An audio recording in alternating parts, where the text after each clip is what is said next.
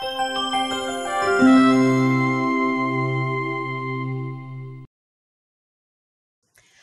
friends, I'm back again. Uh, this is Krishna Rupani, uh, your faculty in Aussizz group.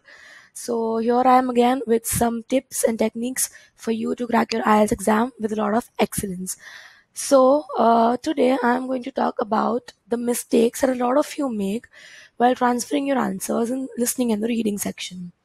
Usually listening and the reading sections are the sections in which you can score really well. So because of some answer transfer mistakes, I don't think that it is wise to lose any bands over that. So you might, catch the answers correctly, but in spite of that, you might make mistakes in transferring the answers. So I'll discuss specifically the mistakes that you make while, you, while you're transferring answers in listening. So first and the foremost tip that I would like to give you uh, while attempting your listening section is the presence of mind. It is extremely important to stay in the moment. Uh, do not think about any answers that you had missed previously or any order that you're unable to understand at the moment. Just try and focus on listening to the answers at the current moment. If you are not present in the moment, you're thinking about anything else, your, your listening exam is going to be a failure. Uh, listening audio blindly for keywords and not understanding the same is the second tip of today. In questions such as multiple choice or maps, when there are usually more than two speakers, uh, discussion is going on, and if you're only listening to the keywords and not the entire audio, you're not understanding the audio as to what is being said, then you will not be able to catch the answers. Many a times in multiple choice questions, they will speak all the options. They will recite the keywords of all the options. And if you're still listening to the keywords and not not understanding what they're trying to say or not understanding the meaning of the entire answer then you won't be able to catch the answer. So please understand the audio especially when there are multi- multiple speakers and don't just catch the keywords blindly. Uh, the third now I'll start with the tips that are specifically related to your transfer mistakes. So when you're transferring the answers, do not be in a haste. Many times students transfer simultaneously uh, while listening to the audio and they transfer the answer into their answer sheet. Do not do that. You get a 10 minute extra time to transfer your answers at the end. So keep the transfer limited only to those 10 minutes rather than transferring your answers while the audio is being played or while you're transferring or while the test is going on. So do not be in a haste.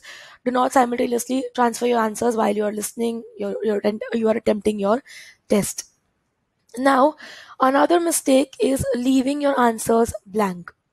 So when you are uh, leaving the answers blank, Uh, you might make a mistake while transferring the answers. You might transfer the answer of the question below in the answer above. So basically, for example, you are supposed to write the answer of answer number 10 and you have left the answer number 9 blank and you might transfer the answer 10 in answer 9 by mistake leading to all the answers after your answer number 10 to be transferred into wrong boxes and by the end of those 10 minutes to transfer your answers you might realize at the last answer that you have transferred everything wrong and you might not have the time to uh, correct that mistake. So it's better to just make a guess and write an answer. And if not that just make a dash in the answer sheet in the answer box which you are leaving blank. Now uh, their uh, listening and reading answer sheets are very similar so if you're not uh, checking as to which answer sheet you're writing your answers, then you might end up transferring the listening answers into the reading one and the reading answers into the listening one. And they will not, and the examiners will not give you a new answer sheet. Hence, uh, be very careful uh, and check uh, whether you are transferring your listening answer into the listening answer sheet only and not into the reading one. Uh, spelling errors again my fourth mistake is spelling errors. You are bound to do a lot of spelling errors if you are not very well versed with english. Uh, reading in the reading module uh, this mistake is not very evident because all your answers are given in the passage itself and you can look at the spellings from the passage itself. But while uh, you are uh, in the listening section you have it's a kind of a dictation. You have to trans you have to write the answers by listening to what the person is saying and hence you have to write the correct spellings yourself. So my only tip would be that be uh, read as much as you can. Expose yourself to as much english english as as you can uh, while you are going to attempt ielts examination.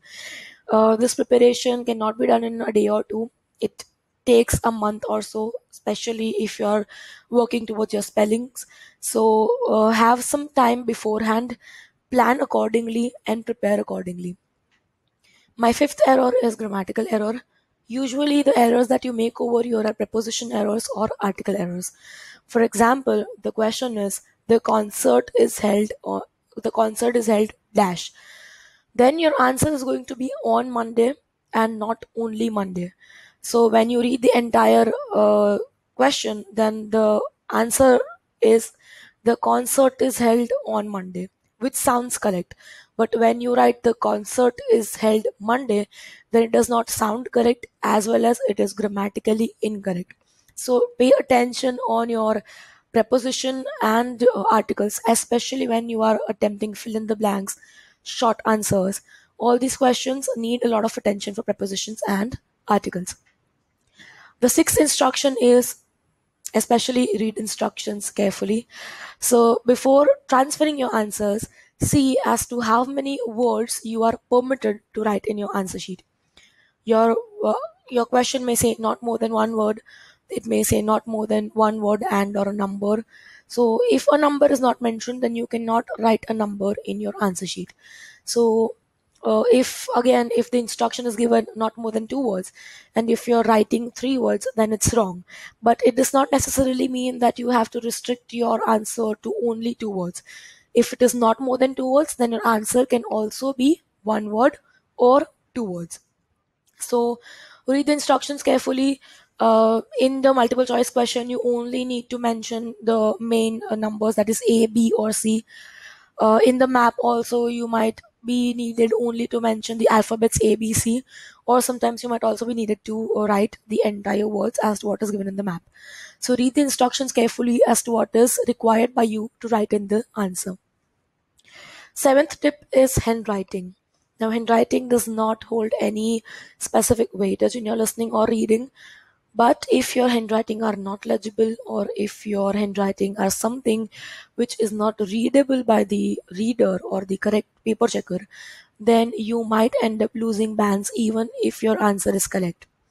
So uh, give proper shapes to your handwriting uh, and write only in capital letters and in pencil uh, it is difficult for you to determine what answers are proper nouns, uh, especially during those 10 minutes.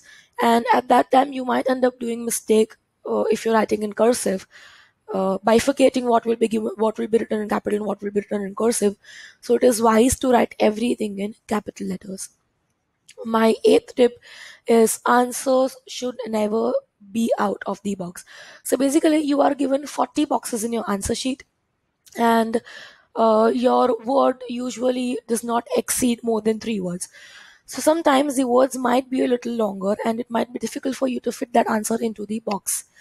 But if your answer is going out of the box at any point, then your answer will be invalid and it may it will not be corrected. So adjust your font size of the handwriting, uh, adjust the alignment of your handwriting and adjust the entire answer into the box. No part of your answer should exceed the box or it should go, it should lie outside the box.